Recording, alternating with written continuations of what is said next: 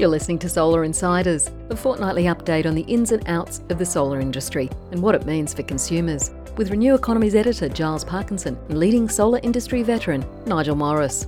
Solar Insiders is brought to you by Clenergy, who provide innovative, high-quality solar solutions to the world, SunWiz, the creators of the powerful PV Cell software, and Solar Analytics, suppliers of intelligent solar monitoring.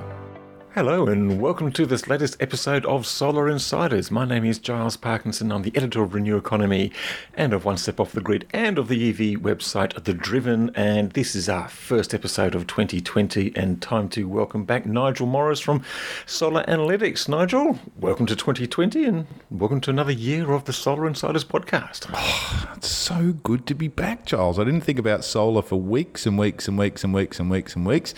And now here we are back in the year. You know, full swing already. Strategy meeting next week. We're off. Let's go. Let's do it all over. We're off and running. I mean, gosh, since we last spoke, I mean, I don't know whether how many of our listeners have actually had a holiday. It's been tough enough as it is with all the bushfires and just sort of looking and hearing from all the problems that people have encountered. I mean, look, you know, people have died, property's been burnt, wildlife has been incinerated, forests have disappeared, and a lot of people have been hit by smoke. So I think it's been in front of minds of a lot of people, and I think that's probably cast a bit of a pall over the holidays. But, indeed. It has been. It was an extremely busy year in 2019, and we'll probably hear more from Warwick Johnson later in the program. Oh, you got a wrap on 2019 from Woz? You got a wrap from 2019 on from Woz? Yeah, absolutely. SunWiz did its year in review, and I just hopped on to the old internet thingamajig yesterday and. Got him down, Pat. No, it was good to chat. And look, before we go into sort of, you know, the focus on the news, not only should we welcome back all our listeners, but we've also got a new sponsor, which is fantastic. Awesome. Solar Insiders, of course, is being sponsored by Solar Analytics and Warwick Johnson's SunWiz and PV Cell for the last couple of years, and very thankful for that. And they're now joined by Clenergy. Oh, the racking guys. The racking guys. They are so cool. They've done some amazing things and they've got a great... I hope we're going to have to get them on and have a chat with them at some point to hear their story, because I know a little bit of the background, and it's quite a fascinating story how they've grown that business into, you know, a real powerhouse in the monitoring space, in the mounting space now. So great bunch of guys doing cool stuff.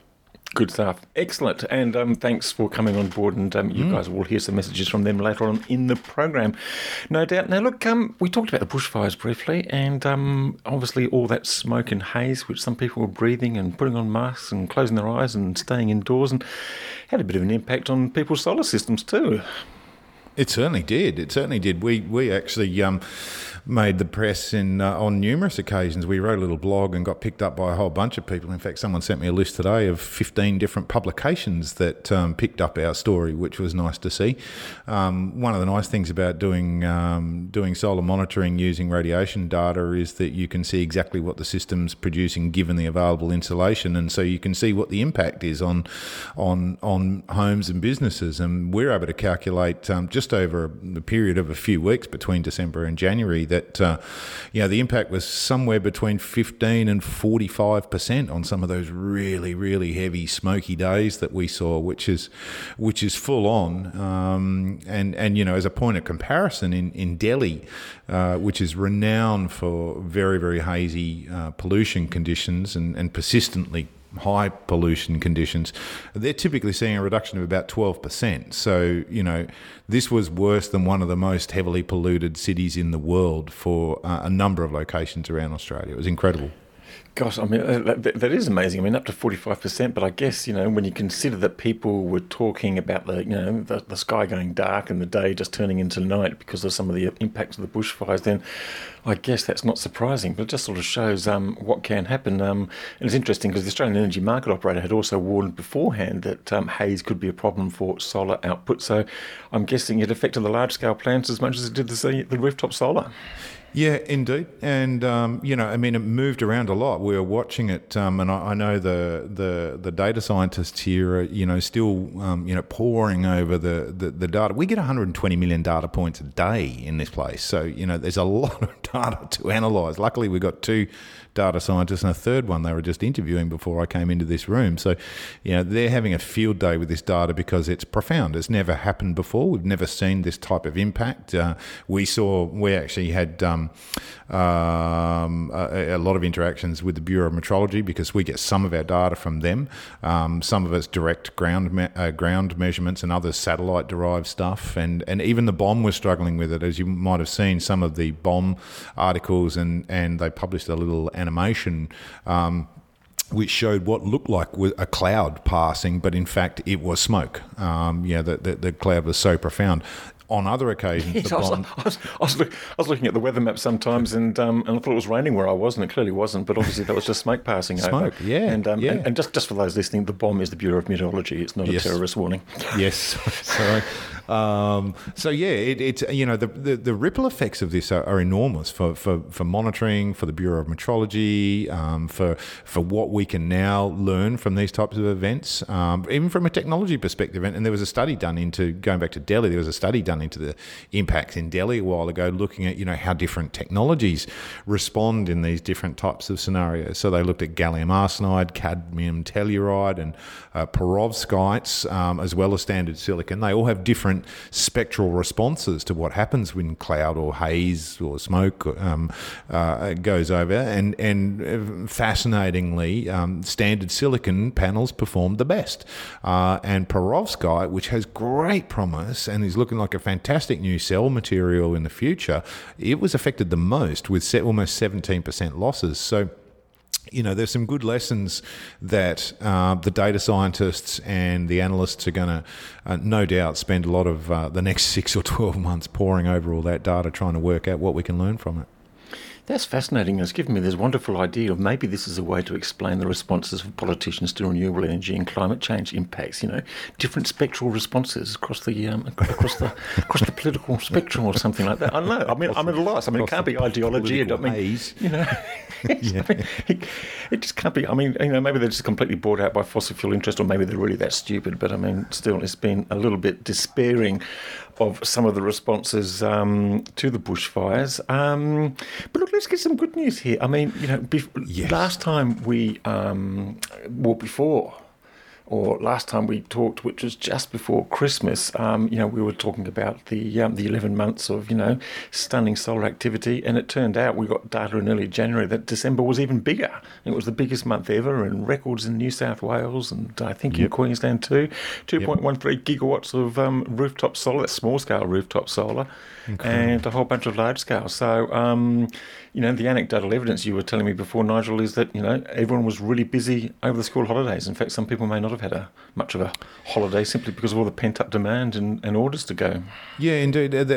We were hearing that in the lead-up, and you know, I think the fires clearly threw everyone into disarray, and the crazy weather patterns, and you know, people caring for family and friends, and you know, jumping to you know, emergency mode through the whole Christmas thing into chaos.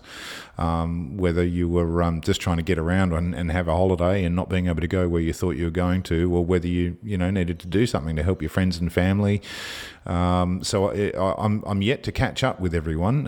It's only my second week back, so I haven't rung everyone yet to find out. I was talking to some of the guys, talking about good news.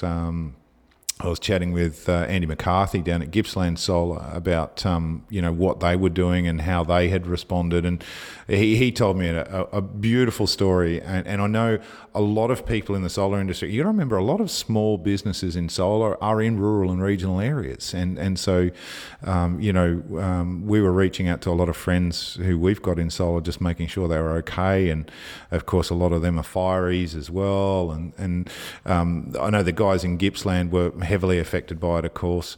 And they were telling me a story this morning about how they had a call from somewhere. It was in East Gippsland, and it was the Brotheren Bat and Roo Wildlife Shelter, and they got a call from AusNet actually saying, look, we've lost all the poles and all the wires going into this place. It's in a pretty remote area. It's going to take us months to get that infrastructure up, but it's one of the key care centres where they look after wildlife that, as you pointed out, has been so heavily impacted by this fire. Is there anything you can do? The guys from Gippsland got on the phone. They got generous donations from Tesla, Trinasolar, Clenergy, our wonderful new sponsors, and Fronius, and built a portable power system. It had a couple of Powerwall batteries. It was all on concrete blocks so that they could deploy it quickly. It had to be wind rated, so it had to be engineered. The whole thing had to be able to go in. And from the day, Andy was telling me, from the day they got the call to the day that the power system was back up and running was 7 days.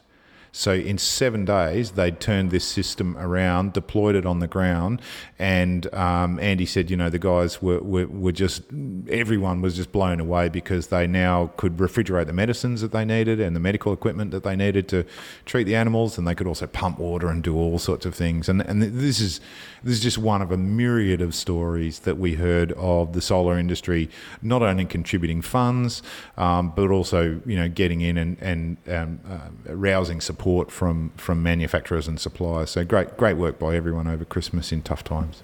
No, good on and good on Andy over at Gippsland Solar. Hey, look, I think we're just going to take a quick break now for a message from our new sponsor, Clenergy. So we'll be back in a moment. Clenergy is an Australian-founded enterprise providing innovative, high-quality solar solutions to the world. Clenergy's innovative approach and engineering expertise gives them a unique edge to create the right base framework for all solar applications. Their range of high-quality products and services include PV mounting, ground mounting products, and solutions for residential, commercial, and utility-scale projects. Visit clenergy.com.au and find the right framework for your solar application. You are listening to Solar Insiders. My name is Giles Parkinson. I'm the editor of Renew Economy, and joining me is Nigel Morris from Solar Analytics, another one of this program's sponsors. Nigel, we were talking before about Warwick's data for 2.2 gigawatts of rooftop solar roughly in 2019. Do you reckon we're going to beat that in 2020? I reckon it's odds on, mate, because... You know, when you look back, I used to keep a record of every survey and every graph and every you know, consumer sentiment survey that was ever produced, and I had this vast array over time, and they tracked different events and different times, and I used to map them all over the top of each other, and I remember doing it once going, you know what, there is an absolute trend here. When you look at any major environmental event that happened, or tangible event. I can go right back to the Longford gas crisis. We can look at severe bushfires going back over time. We can look at severe droughts where, you know, you might remember years ago, the sheep were dropping dead left, right and centre because it was just so harsh and so dry. And following every one of those, well, the impact of these tangible, in-your-face, catastrophic events is that people start thinking about their impact, they start thinking about the climate around them, and yeah, the noise over Christmas has been profound. So the long and the short of it is, yeah, I reckon this year what we're going to see is people saying, I need to do something more. Clearly the government's not going to do anything more except take credit for things that they've actually haven't done. So what can I do? Well, I can save some money and I can throw solar on the roof. And so I think it bodes well for people wanting to take action on climate change to minimise the chance of this happening again. And I reckon that's going to translate into a strong year. And it also talks to energy resilience too, because one of the issues along the bushfire area along the coast was that people were without power for days and days and days, and that speaks to one of the great things about sort of microgrids and local energy, you know, not just production but also storage. You know, well, exactly what Andy and the boys from Kitsan Solar were trying to do and help out with the kangaroo shelter, and I think we're probably going to see more of that happening now. And we've actually got a regulatory breakthrough as well just before Christmas. I think that's going to be finalised next few weeks and months, which encourages energy networks to actually put standalone systems in these areas which are at risk of bushfires, where long skinny little wires are at threat, from storms and floods and fires and what have you. And so hopefully we'll see some evidence. But look, let's have a listen to... do you want to hear a great story, a really short story about that? Can we do that after Warwick or before? There was no... No, we're going to do it before. Okay, let's go. It was just a perfect segue from what you were talking about. Someone who had a Tesla Powerwall installed and rang and said, it looks like the power's going to go out, the Ember attack's coming, it runs our pumps and everything, hopefully this battery's going to work. 6 p.m. the power went out, 2 a.m. in the morning, they were still pumping water, they were still fighting the fire, and the quote that came back from the customer was, "This has gone from saving me money to saving lives. Thanks so much." And I'll tell you what, while we're on that, there's another good little story too that you actually put, you alerted us to about the Tesla Model 3 driver. And maybe we should talk about that in the EV section, about how good it was to have an electric vehicle in the bushfires. But look, let's go to Warwick first. This is, I talked to Warwick Johnson from SunWiz and PV Cell, and this is what he had to say. Warwick Johnson, Director of SunWiz, thanks for joining Solar Insiders. G'day, Giles. Lovely to be chatting with you again. Yeah, look, and welcome to 2020, and I hope it's a good a year as I presume 2019 was, because on the face of it and on the basis of the statistics that you produced in your year in review, I mean, there's no doubt about it. 2019 was a record year, at least for small-scale rooftop solar, 2.13 gigawatts. It's a pretty outstanding result, isn't it? Yeah, look, it's incredible, and especially when you think about just 3 years prior to that, we were at a third of that volume in the rooftop segment. You add on top of that large commercial and solar farms, and you've got more than 4 times growth over 3 years. What an incredible time to be in the solar industry, right? Okay, absolutely, yeah, absolutely, yeah. So, what's driven that specifically in 2019? Because I'm not too sure any policies have changed. I mean, Victoria introduced its solar rebate, but that had sort of more hiccups and successes in its early months, and is not really the reason why the volumes have driven so high. It's just people just wanting more solar. Yeah, look, exactly. It's not state government programs. We saw New South Wales had growth equivalent to Victoria's growth, as did Queensland, and New South Wales didn't have any specific program which drove that growth.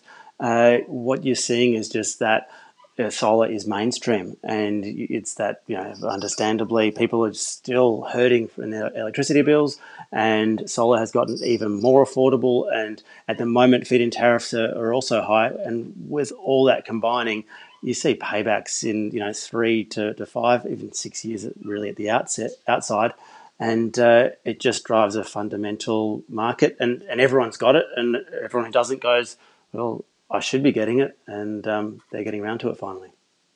Yeah. It's interesting about feed-in tariffs, isn't it? So that's not really being legislated at all. That's just really competition amongst the retailers to show who could be the most friendly towards solar. Yeah, and look, it's just purely driven by wholesale electricity prices being high at the moment, and so everyone has to offer a commensurate rate with the wholesale price, basically. That will change in future, but that's not on people's mind. It really is. How can I reduce my electricity bill without significantly changing the way that I live? And to a small degree, also some environmental concern there. Government's not doing too much about this, but I can take matters into my own hands and of course be making a wise financial investment at the same time. Why wouldn't you? Well, why wouldn't you indeed? In fact, that's a really important point. I mean, this is something that people can actually do themselves and actually achieve a result. I mean, it's pretty much, every extra kilowatt hour of solar that goes into the grid is probably 1 kilowatt hour less of coal being generated. And look, this is a policy that's actually working and continues to work.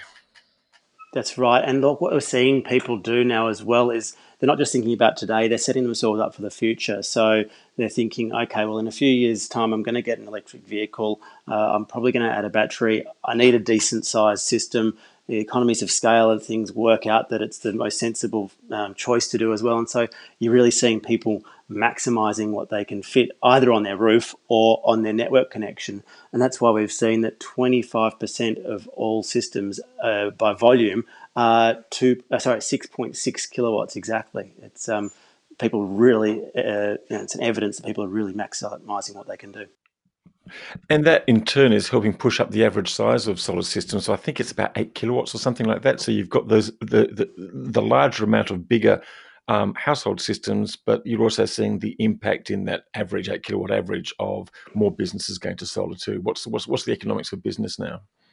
Look, economics of business is still even better than for residential because you're consuming all of your electricity during the day, and so that definitely drives things. But 2019 was the first year where, in recent years, where residential volumes grew at the same pace as commercial volumes. And so that average system size growing was actually really driven by increase in residential system sizes. Also, we're seeing a lot of 10 to 20 kilowatt systems, and that's evidence that small businesses are really taking this up in droves as well. Mm. Let's pick another thing from the year in review report. You mentioned prices of systems for households and business and small businesses has come down. So tell us what's happened there and why. Yeah, look, again, we are seeing drops to record low system prices for solar, both for residential and for commercial solar. It's one of those things, there's really no reason to wait for it to get any cheaper either, because you're just going to be throwing money away at the grid while waiting for the systems to get cheaper. And indeed, the price decrease didn't go down as fast as in previous years. So we're seeing almost not quite yet a bottoming out in prices, but certainly a slowdown in their reduction. And what's driving that is efficiencies. So it's costs the same as to install a 6.6 kilowatt system as it does a 5 kilowatt system in all practical terms. So that's part of it, of course, and equipment just keeps on getting better, more efficient and more affordable. So it's been unashamedly good news in the, more undoubtedly good news for the household and the commercial sector. What about the large-scale thing? I think the numbers look pretty good, but it hasn't exactly been an easy time for the large-scale solar sector, has it? Yeah. There's lots of different problems on the grid and connections and marginal loss factors and overcrowding and basically delays in commissioning, I think. Look, mate, being in as a solar farm developer, wow, what a huge number of obstacles you got to overcome. And as a result, we saw the volume of solar farms commissioned decrease.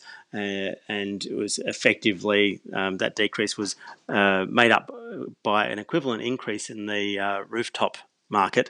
And so basically 2019, when you tally it all up, was practically equal to 2018. So thankfully the residential market grew so much. If you're in commercial over 100 kilowatts, we did see some growth, but not as stellar as it has been in previous years, with the exception of that 1 megawatt to 5 megawatt range, where we're just seeing so many shopping centres going and putting solar on. So I used to just never think you'd get a megawatt behind the meter. We're seeing systems that are up to 5 megawatts and even beyond. I know of one 10 megawatt system that's coming up behind the meter, and so really the sky's the limit. 10 megawatt system behind the meter, is that rooftop or ground mounted, or what's the deal there? That's a mixture of both. Wow. Okay. We'll look forward to hearing more about that. And look, what's the outlook for 2020 then? You've got have you put your 2020 vision glasses on? Look, I wish they were that crystal clear. Look, I think it's going to be another fantastic year. 2019 set a record concurrent across all the states except for Victoria and Tasmania in that last month. Really we just saw the volumes keep on going higher and higher, and that sets us up for a great start to 2020, of course. So, you could easily say, well, what if every month was like December, average across the 2019, across 2020, and that'd get you to up to 2.6 gigawatts of sub 100 kilowatt market. Commercial, maybe some again stable growth, not outstanding, but there's another 0.2 gigawatts, And, you know, solar farms are probably about the same as last year. It would be a reasonable ballpark. And so when you add all that together, then you expect to see some market growth. Of course, a lot depends upon when solar farms are commissioned and what actually pans out in the sub-100 kilowatt market. But, hey, you know, when I speak to my colleagues in the solar industry running businesses, everyone's already saying how busy they are and how much their summer holiday is a distant memory. So I expect it's going to be another big year. We've got some challenges on the horizons, of course, with networks, both at the transmission level but also the distribution level. But you know, it's like the network operators are all starting to understand we've got to do something here to allow everyone to connect to the grid and not be hamstrung by old technology. By old technology and old way of thinking too. Yeah, no, I think there's been a bit of a change going on there, and so that is much promising. Look, your year in review report, we've just picked the eyes out of it. I understand it is available for purchase. What else would people be able to find in it? Look, there's over 127 slides of invaluable content describing in detail all the trends that played out in 2019 and what that means for 2020. There's lists of the top retailers in every state and segment and the volumes that they did and what their trends are. So you can really see some real opportunities for growth with the right partners. And we look at postcodes and find that some interesting postcodes grew by more than 4 times the national average. And those are some of the top volume postcodes as well. So there's really plenty of opportunities that we identify in the report for solar companies to grow further, for more market entrants to come in. And of course, everybody needs to be growing their business. We need to, for the climate's sake, as the bushfires, of course, made crystal clear for us as well. Absolutely, and they can find that at sunwiz.com.au. Is that the right email? The right web address? Is that sunwiz.com.au? That's right, just or Google 2019 Year in Review of Solar Australia. Fantastic. And Warwick, thanks for joining us today. And look, thank you and your business, SunWiz, and also PV Cell for your ongoing sponsorship of this Solar Insiders podcast. And been great to catch up, and we'll look forward to talking again during the year. Thanks so much, Giles. My pleasure. So that was Warwick from SunWiz, Warwick Johnson from SunWiz, and also PV Cell, and a long-time sponsor of the Solar Energy podcast. Great to hear that perspective, Nigel. All looking pretty positive, and look, it's important that Warwick just reminded us that this is one of the policies that actually work.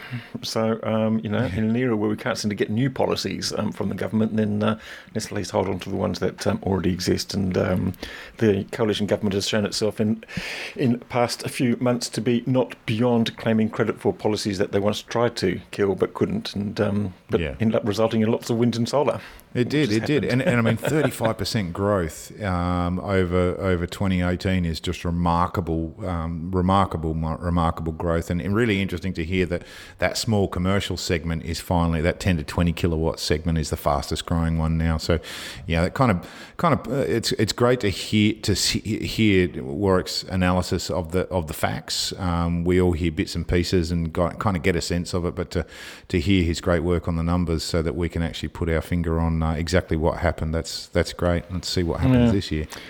So from good news to some less good news, just a bit of a focus on a crap solar. I mean, you've been talking recently had this wonderful series about good solar people, and we'll be resuming that one next week, and look forward to that. But unfortunately, the flip side of the equation is there are some dodgy things happening. What's the latest? I did actually see something. Someone sent me a picture the other day of a solar system in the US, of someone protecting their solar system with a sort of from golf balls, from the nearest golf course. Sure. So they basically covered the whole thing so they wouldn't get smashed by golf course. But maybe that defeats the purpose of the thing in the first place. I'm not too sure. What do you reckon?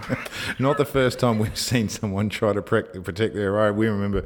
I remember being called out to one years ago that someone had very carefully covered the entire solar array in chicken wire because kids kept chucking rocks at it, which didn't have a great impact on it, but there you go. But yeah, no, look, I mean, there was nothing, there were a couple of interesting anecdotes, but what I was doing, of course, was watching crap solar to see what the guys were up to. And the thing that, you know, still terrifies everyone is how many burned out rooftop isolators people are being called out to.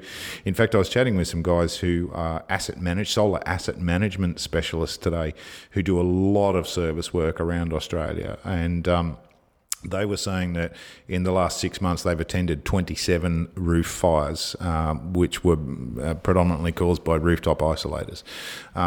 So, you know, the rooftop isolator issue goes on. We also saw images appearing left, right and centre of cheap solar panels failing after just a few years, which is just such a tragic waste of resources and effort and time and all those kinds of things. We saw solar panels still being installed in the shade, which just bewilders me how anyone can sleep straight in bed at night after knowing that they've shoved solar panels right under an eave where they're never going to see the sun. I don't know. Well, they'd probably argue that they wouldn't be affected by the smoke haze. Well, there's that. Yes.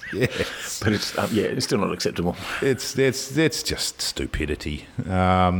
Lots of poor quality workmanship, and all of this kind of talks to people being forced to drive prices down. And when you look at some of the price data that Warwick's published in his review, you know, prices way under $1 a watt. You know, it's one thing to do a budget residential system at under $1 a watt, but to try and do a commercial system under $1 a watt and be able to support that customer and do it properly and give your installers the time to do high quality workmanship and all those kinds of things.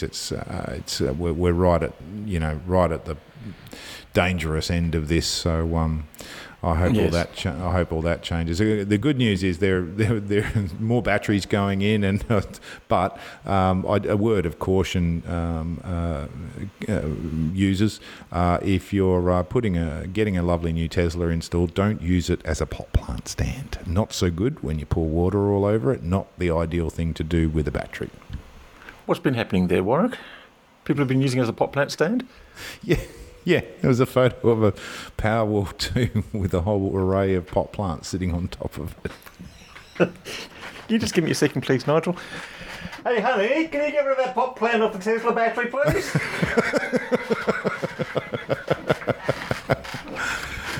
Yeah. I don't know who would do that sort of thing, Nigel. Ridiculous. Well, I'll tell you a true story. Actually, I'm going to embarrass my son because he's 16 now, nearly, and you know he needs constant embarrassing from me. I've got a little battery in a room sort of under the house, and we weren't using it as his room originally. It was a kind of a storeroom, and installed my little Enphase battery on the wall, and then at some point he decided he wanted to move in there, so he moved in there, and I went down there one day, and I saw this cardboard box stuck to the wall. And I said, what's that cardboard box stuck to the wall for, mate? And he said, I put it over the battery. And I went, oh, of course, the battery's there, and realised that he duct taped a cardboard box around the battery. And I said, mate, have you lost your mind? What are you thinking? You know, heat, circulation of air, all those kinds of things. He said, oh, there's that little blue light on it that just pulses all night long. And I couldn't sleep. It was driving me mad. So I just taped a box around it. Oh, so, Jesus. You know, humans, bless them. Yes, humans. Yeah. Bloody hell. Okay. Anything else before we move on to EV land? No. Oh, look, the only other one, just do watch out. There's been, you know, a lot of people in rural areas, particularly at the moment, struggling, and we need to support them as much as they can. But there has been a bit of a flurry of activity of handyman out there advertising to install solar cheap, and some of the photos of their workmanship are terrifying, to say the least. So, you know, the golden rule with all of this is don't buy cheap. Help create employment opportunities, get people working in solar, but get trained, and don't use unskilled people. Use skilled people. Even a simple, you know, 12-volt system with a bunch of batteries can be extremely dangerous if it's done wrong. So use good people, do it properly. And if someone's come to your door, or they've appeared in your letterbox, or they come down the phone line unprompted, then beware. Indeed. I think is probably the key thing. Electric vehicle news, mate. What's been happening there?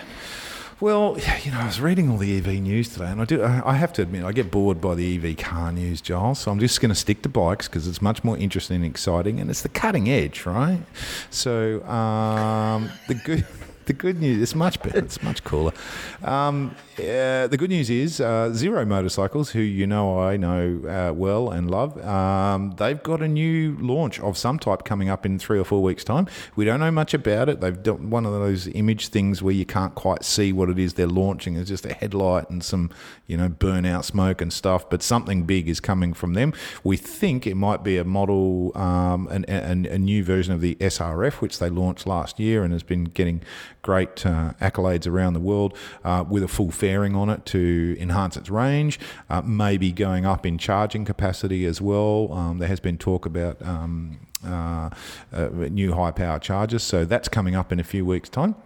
And the other one that's really interesting for locals in Australia is that there's a growing Chinese electric motorcycle manufacturer called Evoke.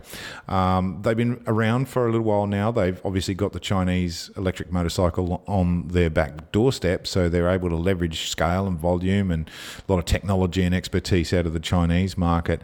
Haven't really pushed into the sort of mainstream electric motorcycle industry globally too much, because they haven't had the range or the performance or the good looks of some of the higher end bikes, but they're starting to release some really cool looking bikes with some really good feature sets, and the range is going up and the power's coming up, but of course at a lower price. And the great news for Australians is that, thanks to a lead from you, Giles, there's a new importer here in Australia.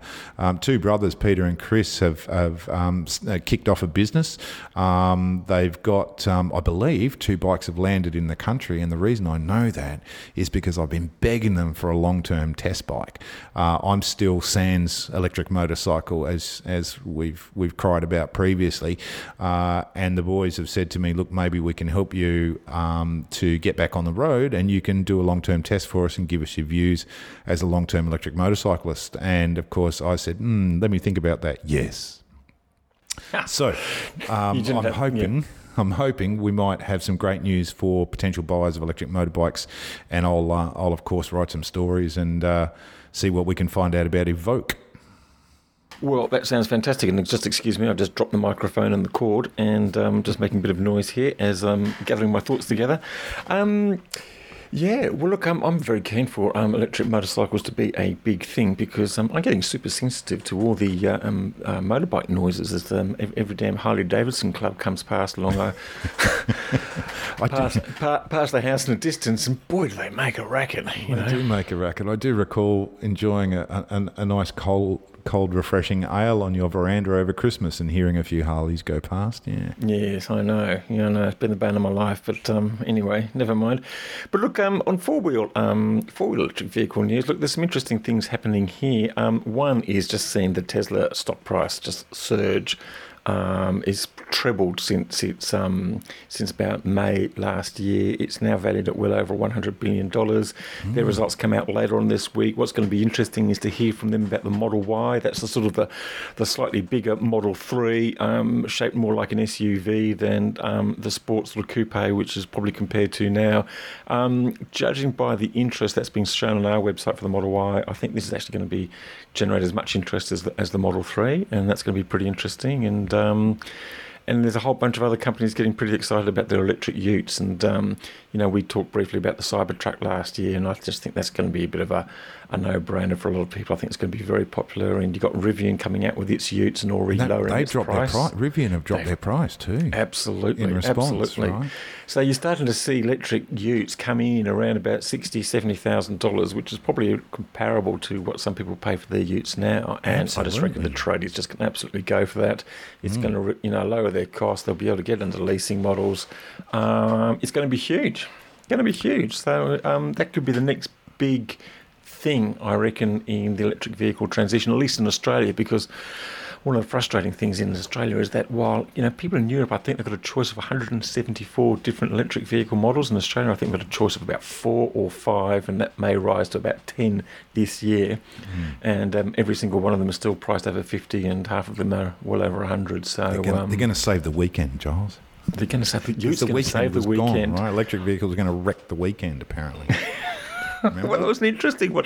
There was a lovely Twitter photo put out by this guy in his Model 3, and he was going for a drive through a lovely forest, took a photo of it in November, and it was just absolutely beautiful, his stunning red Model 3, and then he went back there in January after the bushfires had been through it, and an equally stunning, but this time stark photo of the Model 3 in this burnt-out bush, and he just asked the question, you know, what's worse for the weekend, you know, electric vehicles or climate change and bushfires, and pretty obvious answer there. Yeah. There was that great story about that Tesla Model 3 owner too, down in the fire areas, right? Yeah. Tell the listeners about that one. That's a cracker. It's a cracker. Well, the short version is, you know, this owner, Greg, I think his name was, told the story about how he had bushfires approaching where he was rapidly, and he had to start thinking about, you know, evacuation and what do we do and how do we charge the car. They still had power, so he went into management mode, and he made sure that his car was fully charged. He got everything ready in the standard way that he would normally do for an evacuation, and when the time came, they headed down to the evacuation centre.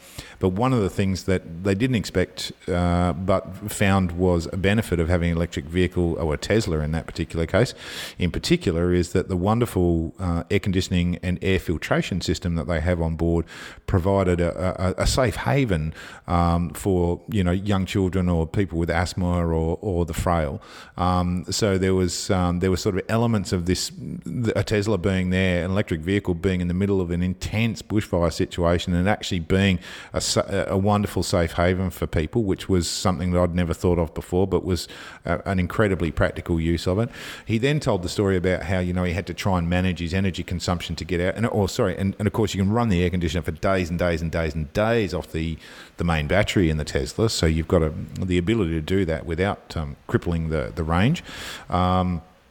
And then as the time came for them to get out, he actually made a lot of comments about the fact that, you know, energy was in some cases more available, particularly through the backup generators that were starting to pop up all around the place, than, you know, high volumes of fuel, because everyone was desperate to get a tank of diesel or a tank of petrol, and, you know, there was risks associated with that if there were still fires burning and so forth. So yeah, he was able to manage all of these things in the middle of a crisis, help the frail and ill, and also get his family to safety using an electric vehicle. So, you know, probably saved his weekend rather than wrecking his weekend in the best possible way.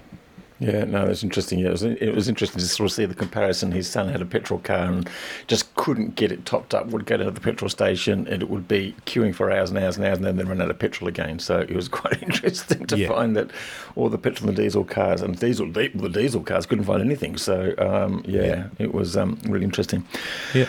Well, mate, I think that's probably a bit of a wrap, actually. So, it's good to be back. It's great to have a new sponsor on board. We'd like to thank all our sponsors, Solar Analytics, of course, PV Cell from SunWiz, and our new sponsor, Clenergy. And good to have you back, Nigel. And I think 2020 is going to be an exciting year. Yeah, let's go, man. There's going to be all sorts of cool stuff happening this year.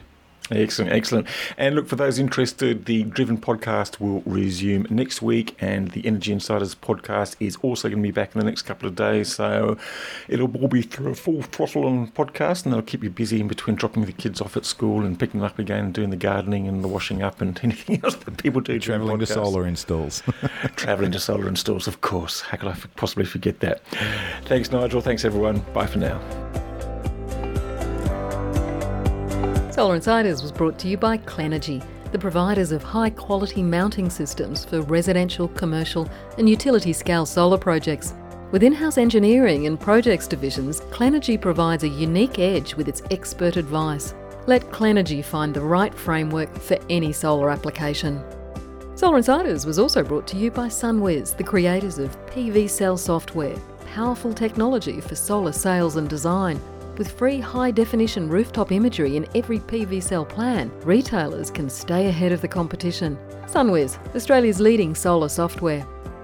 Solar Insiders was also brought to you by Solar Analytics, designers and suppliers of smart solar monitoring. Visit solaranalytics.com.au, get empowered and make the most of your home energy.